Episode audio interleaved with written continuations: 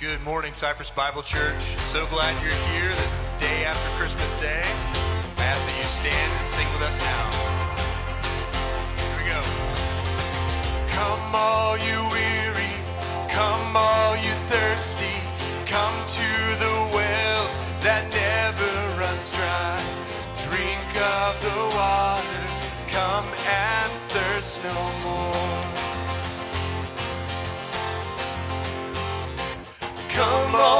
Sinners, come find his mercy. Come to the table, he will satisfy. Taste of his goodness, find what you're looking for.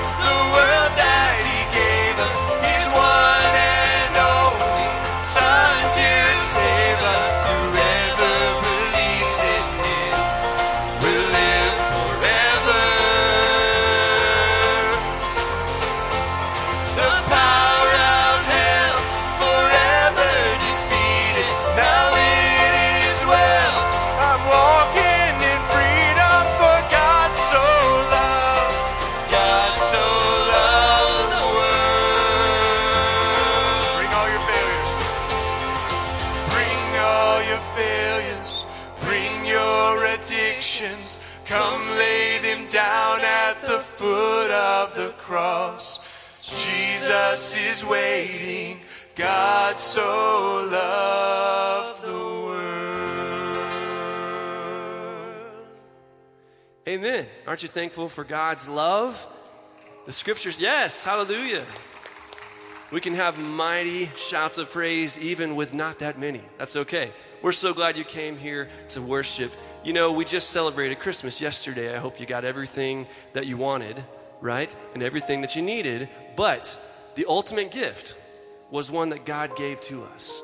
And the most famous passage in the entire Bible we just sang about, John 3:16, it says this, "For God so loved the world that he gave his only son, that whoever believes in him shall not perish but have eternal life." And then John 3:17 says this, and I want you to say this with me because this verse is so powerful and I believe a, a point that Jesus wanted to make after this was stated. It says this right here. For God did not send his son into the world to condemn the world, but to save the world through him.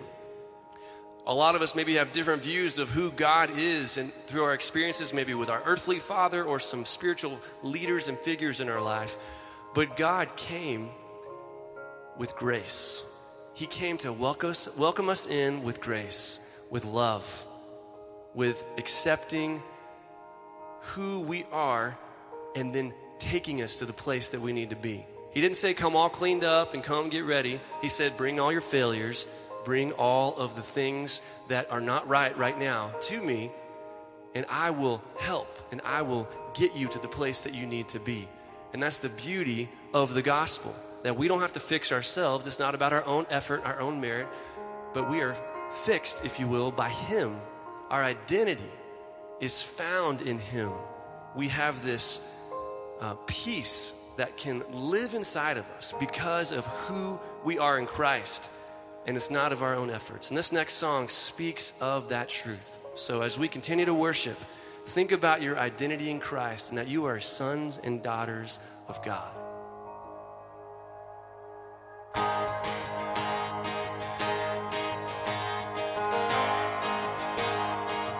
Sing this out.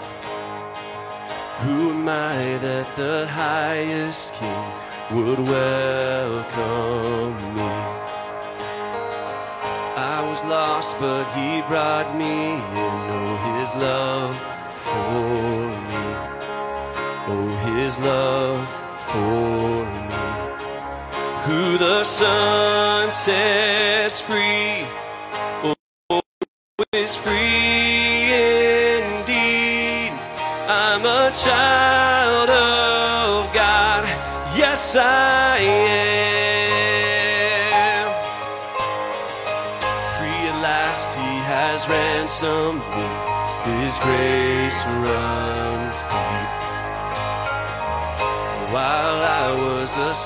to sin, Jesus died for me. Yes, He died for me. Who the Son sets free, oh, is free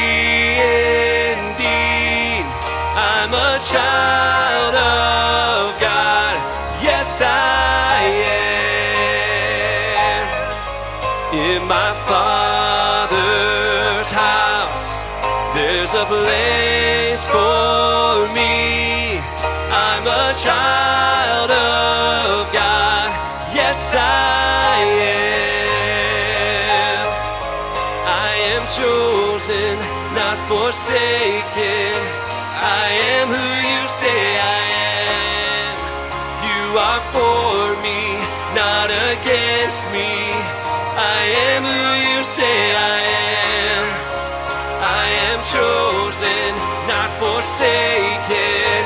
I am who you say I am. You are for me, not against me. I am who you say I am.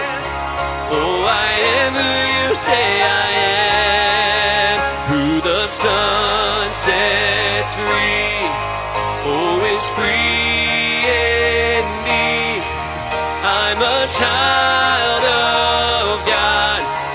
I am. In my Father's house, there's a place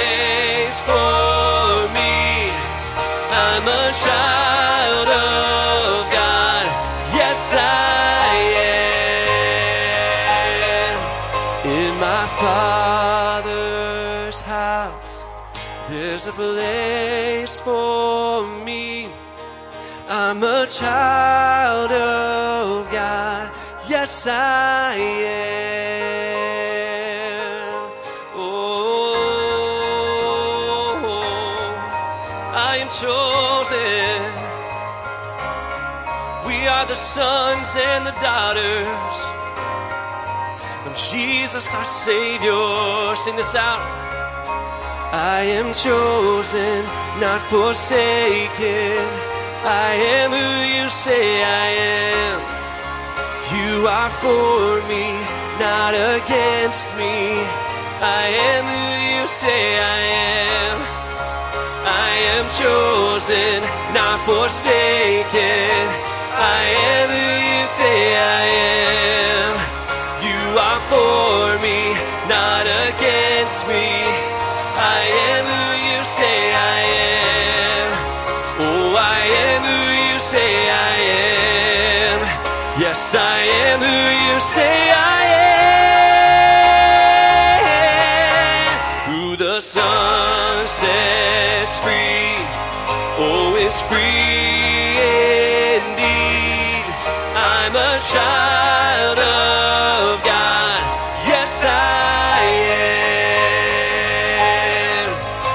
My Father's house, there's a place for me.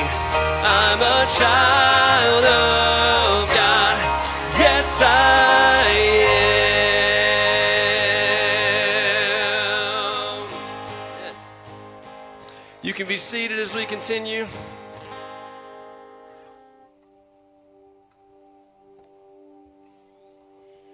Good morning, Cypress Bible Church. I'm Tony Svensson, the Go Pastor. Uh, if you're visiting with us this morning, we want to welcome you uh, to our church. And if you'd like to learn more about CBC, there's a QR code right on the back of your, your pew, and you can scan that. Find out more about uh, what we're about and how you maybe fit in with us here at Cypress Bible Church. Uh, as a church, we, we gather in life changing worship, we grow in life changing truth, and we go in life changing mission. And so we want to thank uh, Cypress Bible family for the way you contribute to the ministries of this church. Um, you do have an opportunity to give up till December 21st for your uh, year end giving. If you want to do that, you can do that online. Um, so feel free to do that. Uh, in terms of giving, we also want to let you know we very heavily want to invest in the mission of God globally. And so our missions giving is separate from our general giving. And one of the the great blessings that we have as a church is to send missionaries out into the world and represent uh, us, but more importantly, represent the kingdom of God. They bring God's gospel, they make disciples, they plant churches, uh, and the money that we invest as a church into that goes to, to funding missionaries. We fund a lot of missionaries. And so this morning we have a, the great privilege of having the Simpsons come up to the stage. So, for those of you who don't know The Simpsons, they are getting ready to go. Come on up, come on up. They're getting ready to, to go to South Africa. Uh, we, as a church, will be leading a team there in just a few short weeks uh, to work with the Zebra Zebrahagens. And the Simpsons will, will join us there, and then they will land in Cape Town. Uh, and so their mission really is to do what I just said. They want to represent the kingdom uh, in, in Cape Town, but the, with a larger vision for all of Africa. They want to mobilize Africans to reach Africa. And so we want to get behind them and support them as a church in this work. And so we'll be sending uh, short term teams in the future to work with them. Uh, and we're just excited that, that God has brought them to us.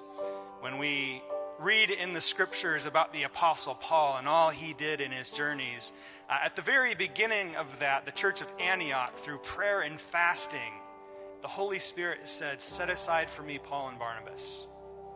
And so, part of the, the great responsibility of, of our church and, and the church is to send missionaries out.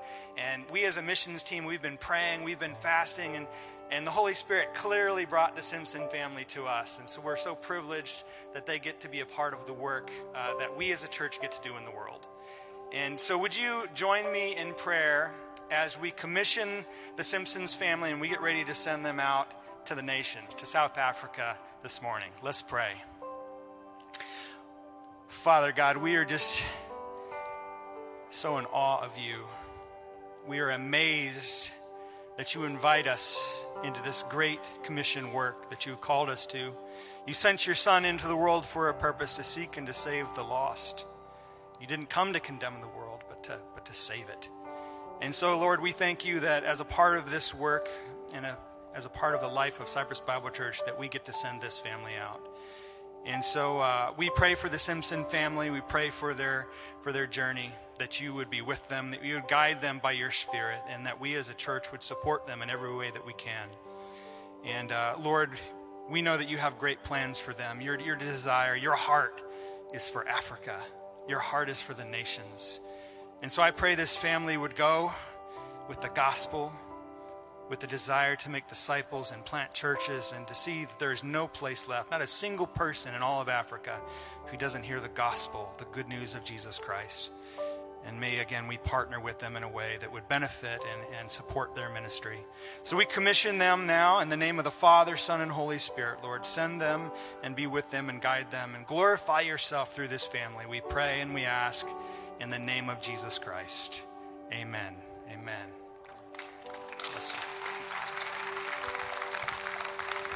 Thank you, Tony, and thank you, Simpson family.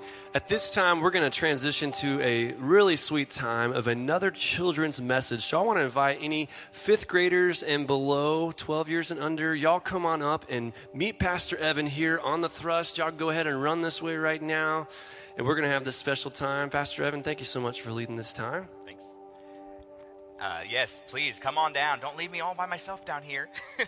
Everybody, come grab a seat up here, and we're going to celebrate Christmas a little more today. Um, so I asked some of y'all uh, Christmas Eve services if you wanted to bring any Christmas presents that you got today, and I might see oh I might see one right here.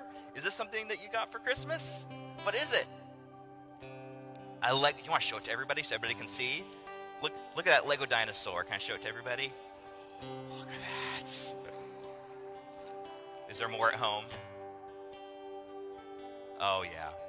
That's awesome. What are some other presents that you guys got for Christmas? Oh, I see Sawyer showing off a cool watch. Very cool.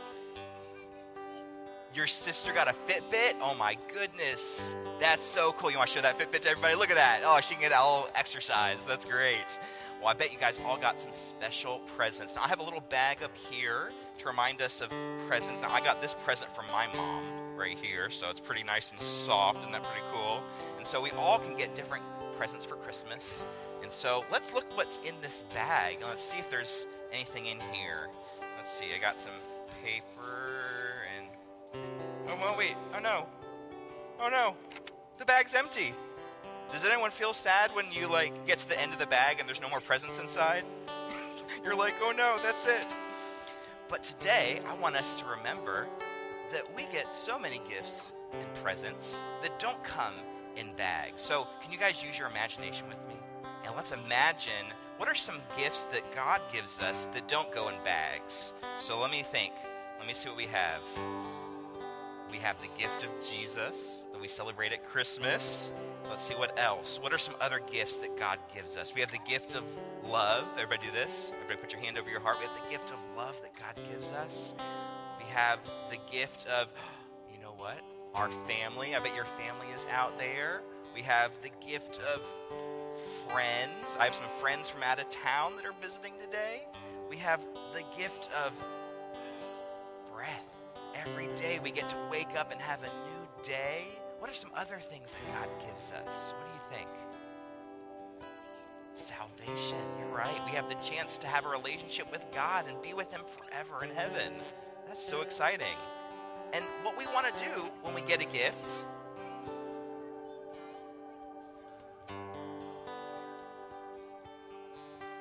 Oh no.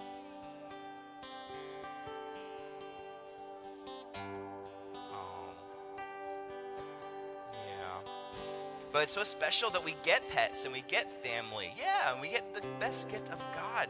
Now, I want you guys to do something with me. Now, what's something when you receive a gift, what are you supposed to say? Thank you. And so when we think of the gifts God gives us, we need to say thank you. So would you guys all pretend you're either reaching into a bag or unwrapping a present? So everyone think of something God give you. You guys as well. Everybody, let's all pretend like we're unwrapping a present or reaching into a bag. And together, can we say thank you, God? Ready? One, two, three. Thank you, God. Let's do another. Think of something else God's given you. Ready? One, two, three. Thank you, God. Let's do one more as we think about the birth of Jesus, the whole reason we celebrate Christmas. All together, one, two, three. Thank you, God. I hope you guys have a thank you, God heart as we continue through the Christmas season, all through next year. Let's thank God for every gift He gives every day, from dinosaurs to Jesus. So thank y'all so much for coming up here, and y'all can go ahead and head back to your seats. Thank y'all for being here today. Amen. Thank you, Pastor Evan.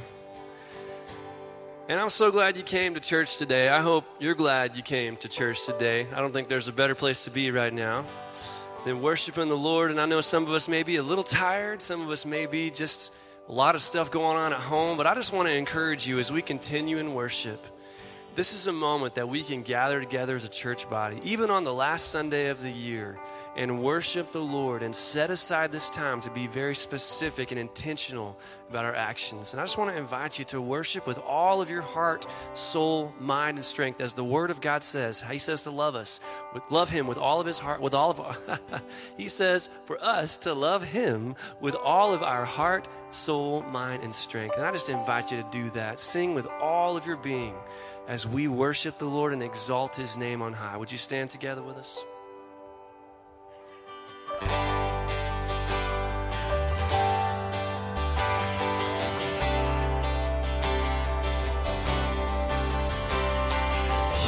is exalted, the King is exalted on high. I will praise him. He is exalted, forever exalted, and I will praise his name.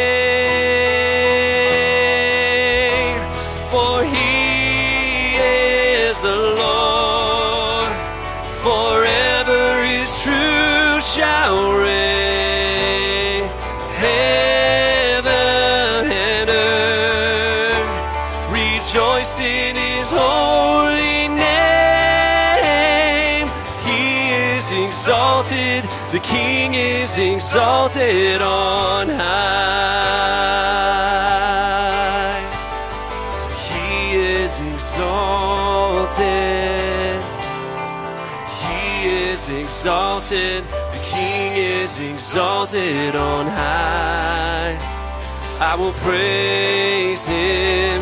He is exalted, forever exalted, and I will praise his name.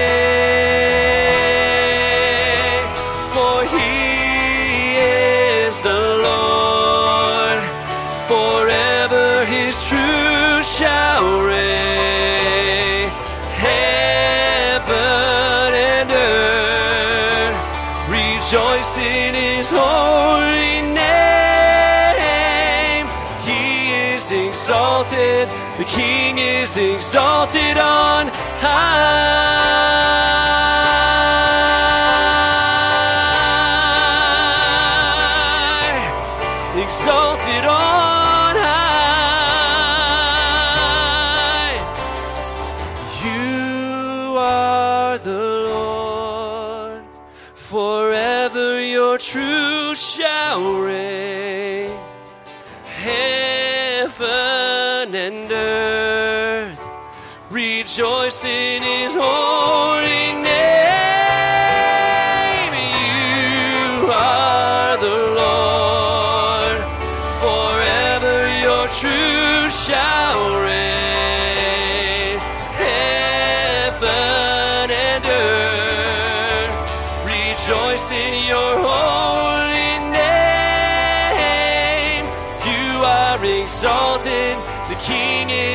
Exalted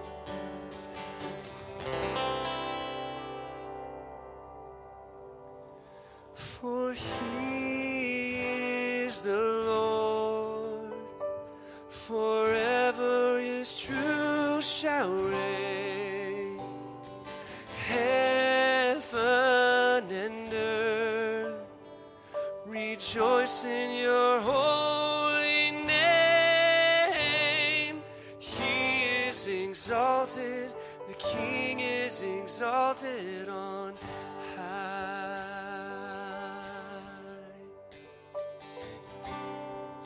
And Lord, in this place, we lift up your name above every name.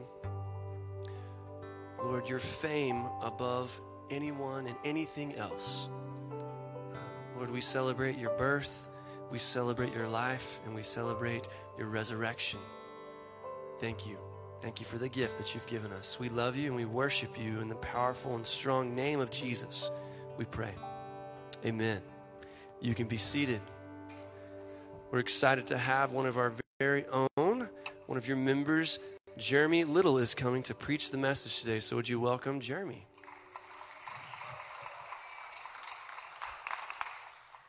Good morning. Very glad to see you all today. And Merry Christmas. Merry late Christmas. so today uh, we're shifting from Christmas. Uh, I did. I really appreciated Brian's lesson on the life of Joseph. I thought about going on from that and, and starting where he left off. But uh, if anybody knows me, I'm a massive history buff and I didn't want to subject you to all of the things that I got out of Josephus and the early church fathers. So I'm sparing you from that today. But today I want to talk about something that is very near and dear to my heart. I was so happy when Pastor Bukema asked me if I wanted to preach again, I, I, or teach again, preach or teach. And I told him, absolutely, I'd, I'd love to teach again because I, I love teaching God's Word. It is indeed, as you see up there, it says our identity in Christ. And one of the aspects of my identity in Christ is that God has gifted me in, in this way so that I can teach. And so when I, when I can exercise my gift, I, get, I, I feel his pleasure. And so that's what I want to do today. But as I'm going to talk about this, our identity in Christ, I want you to think about your identity as it stands now. And I want to take you on a little journey of my identities. And hopefully you will identify with it. There are so many things I could have brought up uh, with this topic. So many things, so many applications for you. And I wanted to speak in generalities. You know, a, a pastor gets up here and they'll have all sorts of illustrations. They'll talk about, well, Tim at my previous church, I knew a guy named, let's call him Tim. And these things happened to Tim, and then you, you're supposed to identify with Tim. Well, today, I didn't want to use Tim as an example. Apologies to anyone named Tim. I wanted to use myself as an example. And in using myself, it's going to be a bit personal.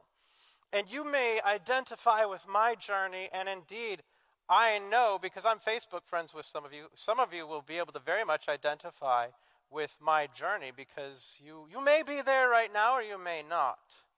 But let me take you on a journey of my spiritual development. It's a collage. It's a nice collage. I made it, my, my wife loved it so much, right, honey? Okay, it's a collage. You see there, awesome since June 1976. I was born in June 1976 physically. And then on the other side of the screen, you'll see awesome since 1981. I have a second birthday. What happened in November of 1981? What happened to me? Anyone want to guess? Born again. Amen. Yeah, you can talk to me. It's fine. It's okay. I won't bite. Yes, I became a believer in November 1981 because my, my parents raised me in the church. In fact, you'll see some other things up there. Look, Houston Northwest Church. Anybody know where that is? 249 in Cypresswood. You know what it was called when I went there? Northwest Memorial Baptist Church. That's what it was called. I was raised Baptist, and being raised Baptist, I got the gospel every Sunday. So my spiritual development I got it from my parents. I got it from my pastors. I got it from my Sunday school teachers. I got the gospel all the time. And, and back in the day, we were not very rich. We had a tape recorder. Some people have videos when they were kids. I don't really have those videos, maybe in the 90s when I was a teenager, but I have tape recordings, uh, cassette tape. Uh, uh, parents, explain it to your children what a cassette tape is. Show them later. It's good to know. There's a lot of fun things you can do with it. But I had a cassette tape. My mom would record us. And she has this really cool recording where I'm asking her questions about Jesus and how sad I am that he died. And she's explaining the gospel to me for the 597th time. And then I prayed with her and received Christ. Well, I continued on in my spiritual development from there, just like everybody else. And we went to Baptist churches. I went to Houston Northwest Baptist Church. I was in the youth group there. We went on short term mission trips. We went to Ocala, Florida. We went to Splashtown. Oh my goodness, every week in the summers, we would go places and, and we'd go and have fun, but we'd share the gospel everywhere we went. It was crazy. We'd go up to like crazy people, run up to people. Let me tell you about Jesus. It was really fun. And uh, Cypress Bible Church, I, I finally came to Cypress Bible Church because this guy, Greg Sauer, anybody knows the Sauers? Greg Sauer, he was in my grade, and he said, Why don't you come to my church? I said, What church did you go to? I was going to the Met. You heard of the Met, Metropolitan Baptist Church? Yeah. Amen. I got a believer back there. Thank you, Michael. okay, so I, I was going to the Met, and he said, Why don't you come to my church? And I said, I can't go to your church. I'm Baptist. so I wound up coming here. And I went to the Yeelys house. Uh, no, not the Yeelys. It's Genevieve Yeely now. It's the Connors. Genevieve Connor. Went to her house for the youth group and fell in love with the people here. I've been coming here mainly ever since, except for the time I spent several years in Boston and in Nashville. That's for another sermon, though. So, in coming here, though, I continued in my spiritual development. I was in small groups and uh, all sorts of Sunday school type classes and the youth group and all of that. Well, I also wound up, while this was going on in my church, development at church, I was raised not just by my parents who had a massive influence on me, I was raised by the Lloyds, Charles and Barbara Lloyd. Charles Lloyd is a navigator, and the Navigators, as, as you may or may not know, it's a missionary organization, and they focus on discipleship. And so he discipled me, and he's pouring himself into me. And people at this church are pouring themselves into me as well. And I have all these people pouring themselves in my spiritual development, and I'm growing in Christ. And if anybody, anybody uh, watching this or here that went to high school with me knows that I brought my Bible to school every, every day. And that was just part of who I am, my identity in Christ. Eventually, I went to Dallas Theological Seminary. It's a great story. Oh, I'd love to tell you about it. I'll just tell you just a, a little bit. So, my, my wife, uh, we had just had our, our first child, Jasmine, and, and my wife was ready to quit her job to devote to raising our child. And I had a great surprise for her. I was working for ConocoPhillips. I had a great surprise for her. I said, Honey, I'm going to quit my job and go to seminary. that really didn't go over well. I don't know. Uh, wives really like security. Uh, well, I wound up doing that. And so I got my degree from seminary, Dallas Theological Seminary. And from there, started a ministry here with my buddy Dylan Hill, who also went to DTS. And we started this ministry called Two Gab. It stood, it stood, past tense, for two guys in a Bible. And we started this ministry, and this is a Bible church. We're teaching God's Word in a classroom. And, and I'm so used to people interrupting me uh, with questions, and, and, and we talk back and forth. It's so fun. It's so fun. And, and he and I, when I was on the elder board, he and I were trying to start Cypress Discipleship Institute, a layperson seminary. Because that's what we really felt God designed us to do this. We went to seminary. One of our professors said, you know, it's a, somebody asked, "Can you?" The professor or student said, "Can you give me just a quick explanation of what the Trinity is?" And the professor closed his Bible. He said, "Isn't it a shame that you came here and spent tens of thousands of dollars to learn something you should have learned for free at your church?" That had a big impact on Dylan and myself. And so we started Cypress Discipleship Institute. It was a layperson seminary, free for all forever. COVID came. Not just COVID, but Dylan got called into the ministry. Dylan went away, and now he's a pastor somewhere. Up in Pampa, Texas, if anybody knows where that is. It's in the panhandle. It's still there. Uh, Now I was left, no more was two gab, two guys in a Bible, it's just the one guy. And I didn't like that name anyway. That's why we'd always call it two gab. Jack Martin's the one that wanted it to be two guys in a Bible, and, and Jack Martin's hysterically funny. So, but we, we, uh, all right, I sorry, I kept it going, and two gab now stands for to gather all believers. And so we kept the two gab. I mean, uh, for marketing, branding's important. somehow and uh, kept the Bible over there. All right, so that's my spiritual development. Maybe your spiritual development was similar to that. Raised in the church, applying God's truth to my life, going to seminary, which is crazy, but you, maybe yours is similar to something like that. Let's talk about my other development, my political development. We'll briefly go through this. I'm hoping that you're familiar with some of the things up here as we look at the collage. As you feast your eyes on this little collage that I put together, you got uh, born in the USA because I was born in the USA. Anybody know the, the next one in the middle, the two the two boys standing all doe-eyed? Anybody know who that is? Somebody? Baby boomers, come on. Johnny Tremain, nothing. Johnny Tremain and the Sons of Liberty. You know, America's the good guys here, people. So Johnny Tremain is a, a Disney show about this boy who lived during the Revolutionary War. And I identified with him as a child, and I used to love to watch those. And, you know, we're fighting against the British. We're standing up for freedom. Like G.I. Joe, the real American hero. And the Cold War was going on. Remember the Cold Anybody miss the Cold War? Yeah, it, was, it seemed easier back then. The Cold War was going on, and I hated the Russians. Anybody else hated the Russians back then? Because they're uh, the commies. Remember the commies, the Red Scare, and all that? Yeah. Okay. And then, oh, Lee Greenwood. Anybody sing God Bless the USA growing up? Several people. Anybody sing hymns at church and sing God Bless the USA get a little confused as to maybe it's similar thing? It's kind of worshipful a bit, isn't it?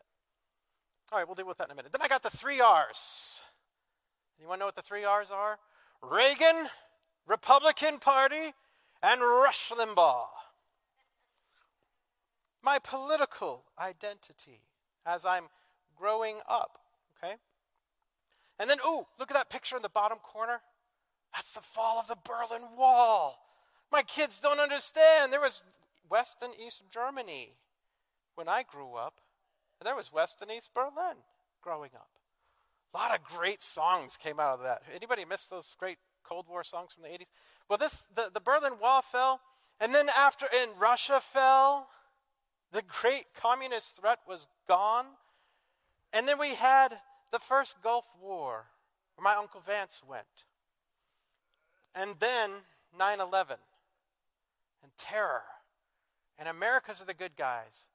And I was, as I was conforming to the image of Christ, on the one hand, I was conforming to the image of something like a, an American patriot, ready to die for my country, ready to spread freedom throughout the world because that's what we're called to do as a patriotic American. You do your duty to God and country. Don't forget the country part. So, this sort of thing happened, this mingling of the cross and the flag, this intermingling. As I was formed into the image of God, I was formed into the image of America as well, or at least the version of America that you saw on the previous slide.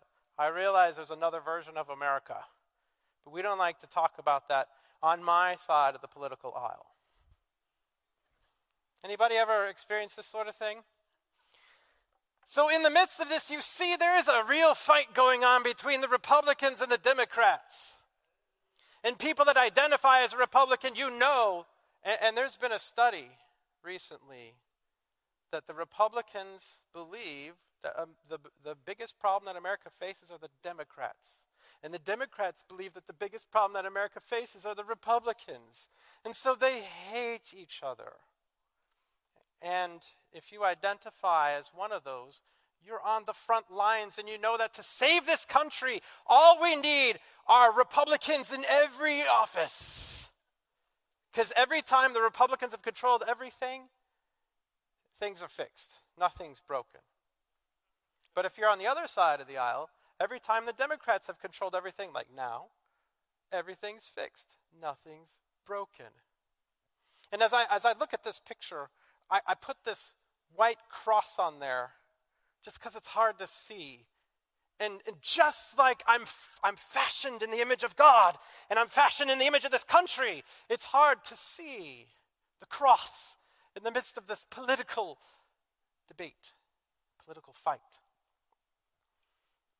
And then you know, I had to deal with my ministry partner, Dylan. Dylan, the quasi libertarian guy who's kind of apolitical of sorts. And, and he's always talking to me about why are you such a conservative? I, well, I'm not really a Republican, Dylan. I'm a conservative.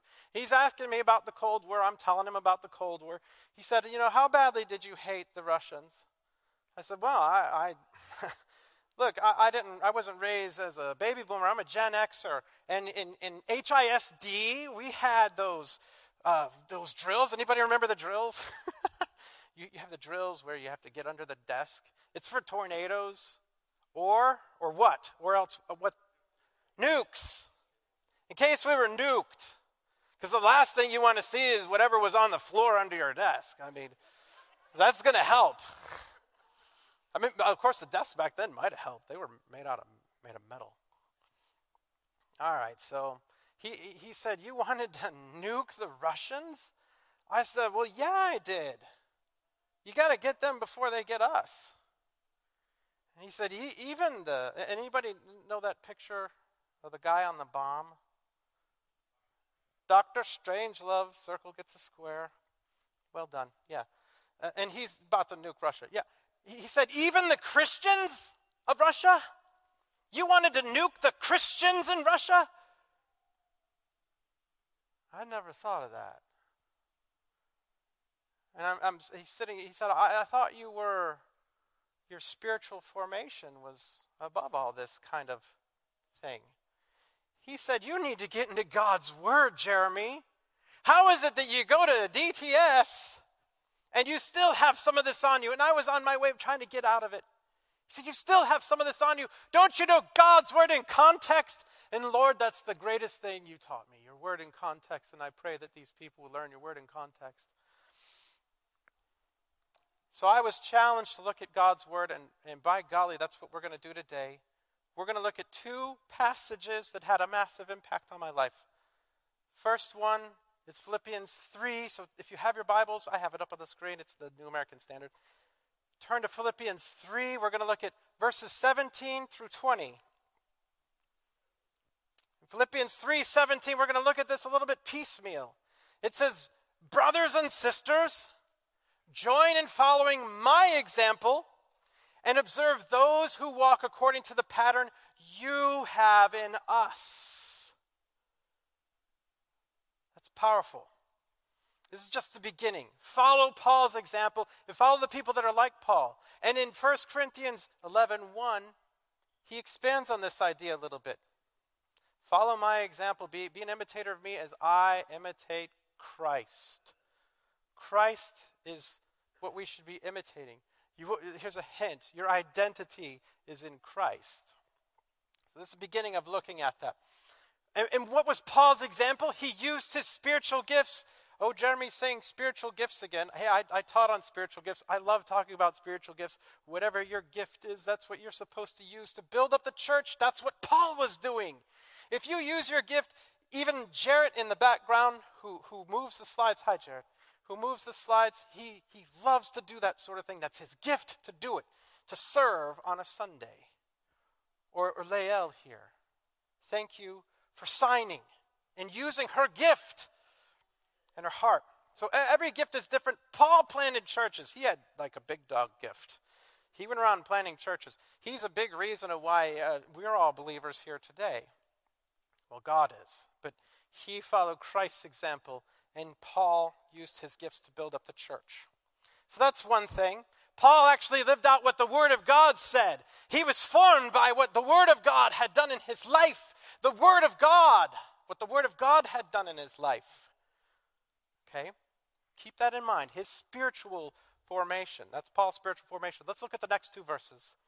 Philippians 3 18 through 19. For many walk, of whom I often told you, and now tell you, even weeping, that they are enemies of the cross of Christ, whose end is destruction, whose God is their appetite, and whose glory is in their shame, who set their minds on earthly things. Do not walk in this way. He doesn't want you to walk in this way. Follow his example.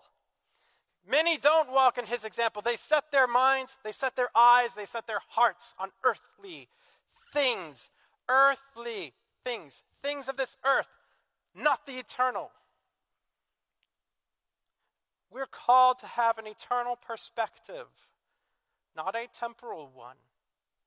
I hope you start to see some tension in my own thinking back those, those uh, slides that I have with all the pictures on it.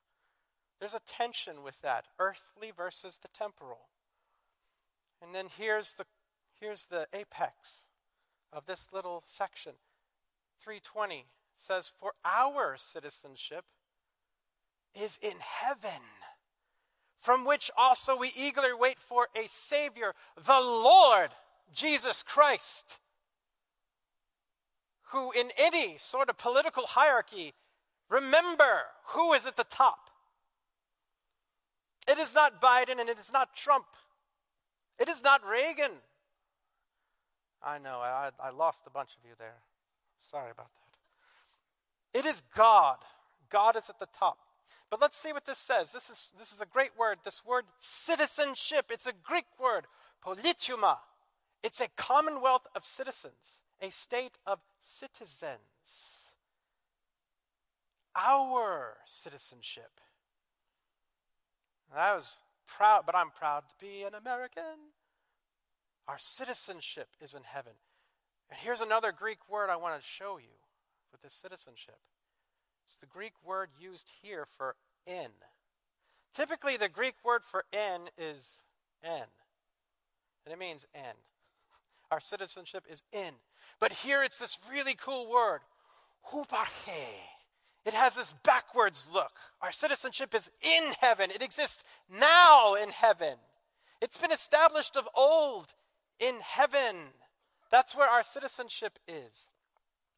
Heaven is our foremost citizenship, and our foremost allegiance should be to her, our country, heaven not America. This is, the, this is the fun thing about being a guest teacher. I, I was telling Brian Carroll, I, he, I said, I think I'm probably going to offend about 70% of the congregation. The die-hard Republicans and Democrats are not going to be happy with me. But I'm looking at God's word. Uh, Paul did use his, surely you'll say, but Paul used his Roman citizenship. He did. In legal matters. Just before he's about to be beaten in Acts 22, he's tied up, they're ready to beat him, and he says, he lays this one on him, and this is great. Is it legal for you to whip a Roman citizen before he's even been tried? And they're like, oh, he's a citizen. Uh, and they got all, they clammed up. It's really fun to read. You should go read it 16 and 22 to see how Paul used his citizenship.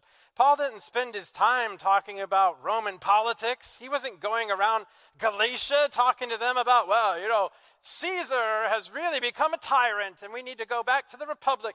No. He wasn't concerned about that because the solution isn't Caesar or the Senate. What is the solution for Rome? The gospel, Jesus, right? If you look at all nations through the lens of Philippians 3:20, you're going to realize every nation is a foreign nation. And you are a citizen of heaven. Well, that makes you an alien and a stranger. All right, well, let's look at the other side of this. 2 Corinthians 5 17 through 19. Keep that in mind. You're a citizen of heaven. Therefore, if anyone is in Christ, he is a new creature. The old things passed away. Behold, new things have come. Now, all these things are from God, who reconciled us to himself through Christ and gave us the ministry of reconciliation, namely, that God was in Christ reconciling the world to himself, not counting their trespasses against them. And he has committed to us the word of reconciliation. So, your identity, you're a citizen of heaven, you're also a new creature in Christ. Your identity is in Christ. In our broken relationship that existed before salvation, God reconciled us to himself through the blood of Jesus Christ. who died on the cross for our sins. He accomplished that. And this reconciliation that he accomplished is now part of what we should do. We should also work to help others to see this reconciliation that we've received. And that's part of our ministry. Use your gift, yes, but part of your charge is to be a part of this ministry of reconciliation. And then here's the catcher. Oh, 2 Corinthians 5:20. Therefore we are ambassadors for Christ as though God were making an appeal through us. We beg you on behalf of Christ be reconciled to God. We are ambassadors. What is this word ambassador? Presbuo. It's like a presbyter. It's like an elder. But this is a legal term. It's a legal representative of the political authority that has sent them. An ambassador represents the monarch from which they've been sent in all matters that are pertinent to their mission. You are a citizen of heaven. You are an ambassador for Christ in this nation. We're ambassadors for Christ. We are his legal representatives. Who's at the top of the political hierarchy? Is it Biden? It's the Lord. And we have a higher calling than what you're this earthly one that we're thinking of. Imagine if an ambassador decided that, let's say that someone from Italy comes over to America as an ambassador and instead of doing the business of Italy in America, they decide they want to become an American citizen and become a champion for America. What would Italy think of that person? Or if it was someone from China or someone from Russia or anywhere else, what would their native country think of them? Tell me. Tra- traitor? Traitor! Traitor! traitor. Yeah, they'd be viewed as a traitor. Our citizenship is in heaven, and we're ambassadors of Christ. Think about that. Somebody just said traitor. Are we trying to become associated with the citizenship that is of our physical birth or our heavenly birth? So we are ambassadors here in the United States on behalf of heaven. We're ambassadors for Christ with this ministry of reconciliation. And if God is sovereign over all nations, then we have no king but Jesus. Now, this was all well and good, you know, dealing with Dylan, talking to him about these things, getting to God's word. I got into God's word and I started to see this, and I started to get really convicted. In fact, I'm going to be honest with you. The whole time that I was being such a patriot in my mind and getting into fruitless, stupid political debates, I was reading God's word and feeling this tension of, wait a minute, Wait a minute, Jeremy. You, I saw that all nations are going to fail, but I said to God, Surely not America. He said, Yes, her too. Said, no, no, I'm not a prophet. I didn't hear God's voice, and I didn't. But yes, America too. Hmm. So the Bible has made an excellent point. What if the early church didn't follow it, though?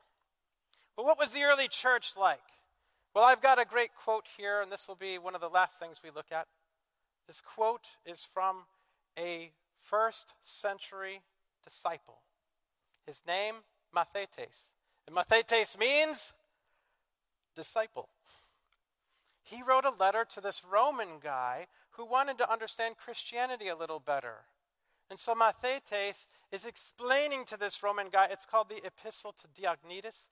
And Mathetes is explaining to this guy about what it's like being a Christian in the Roman world Let's read what they thought. This is a first century church, circa 130 AD, a person who claims to be a disciple of the actual apostles. He says Christians dwell in their own countries, but simply as sojourners. Every foreign land is as their native country, and every land of their birth as a land of strangers.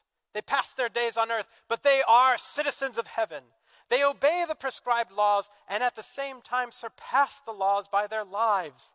They love all men and are persecuted by all. They are evil spoken of and yet are justified. They are reviled and bless. They are insulted and repay the insult with honor.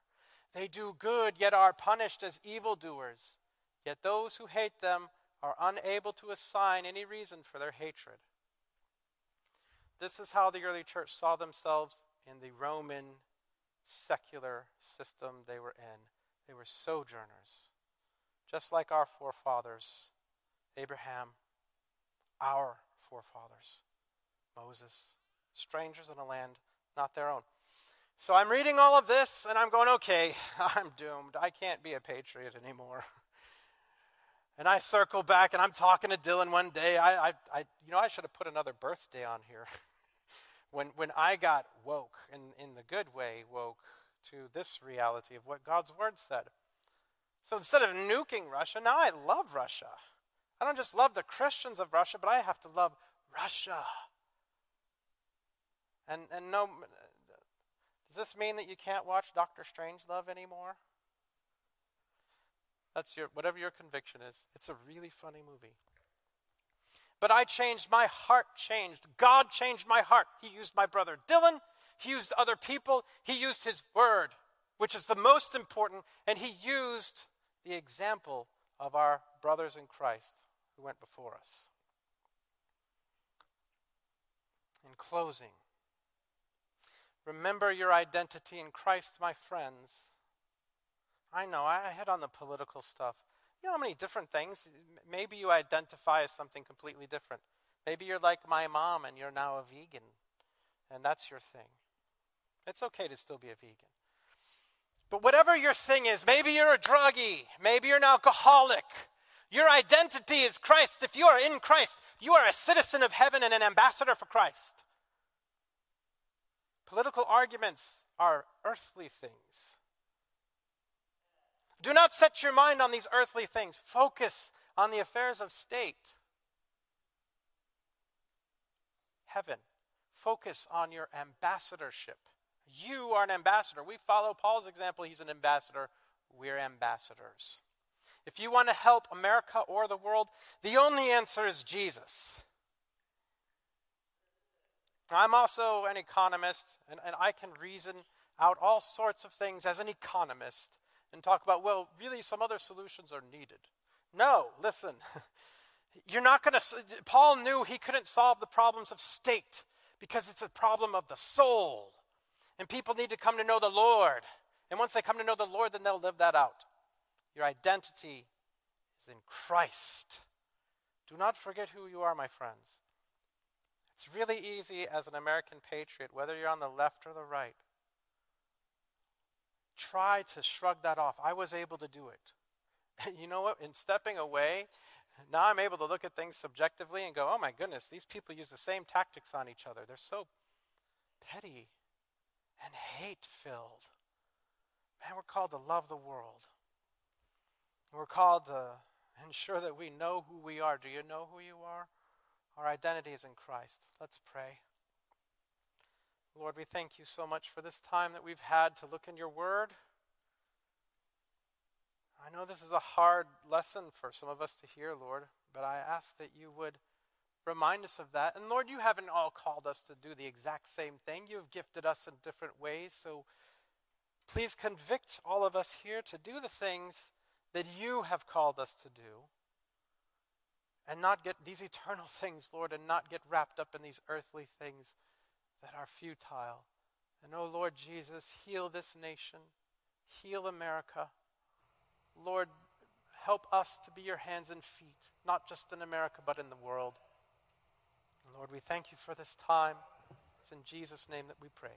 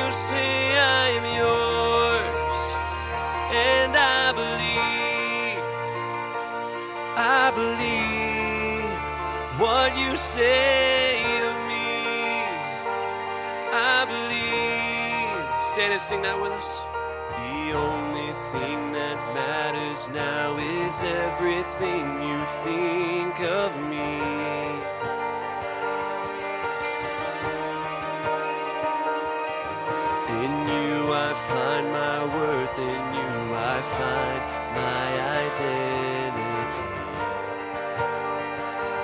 Ooh,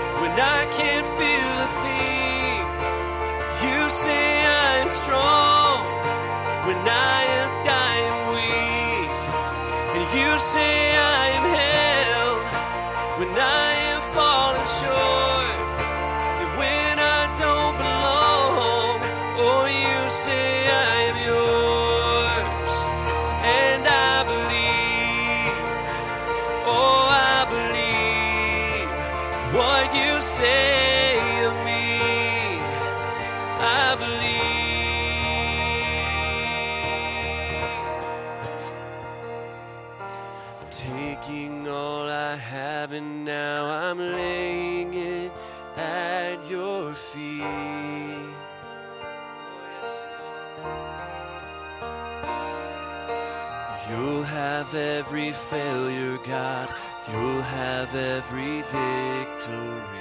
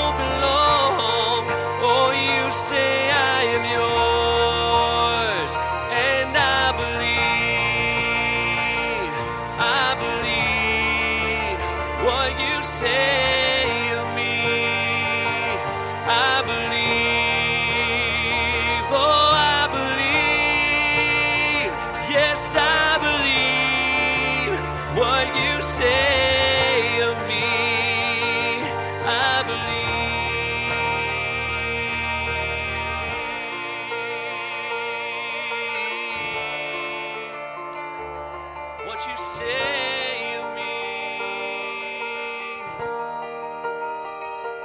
I believe.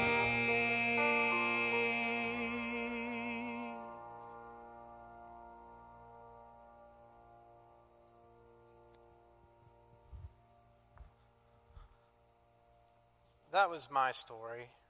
And you know, that sermon really helps me. And I, I realized that it was very focused on a certain aspect of identity confusion. But there are many things that confuse us, so I call you my brothers and sisters in Christ. Whatever your application, whatever your context is, remember who you are. You're a citizen of heaven. You are an ambassador of the highest sovereign of the universe. And we're supposed to be imitators of Paul. So find out what your place is. As an ambassador, you have your own role, and you can fulfill that role. Next week, we're going to look at what our duty is in Christ. But be thinking about your identity this week. May you go with God. Let's pray one more time. Lord, Guide these people on the path that you have for them, and myself as well, Lord. We are your ambassadors. We are your citizens. We are your children.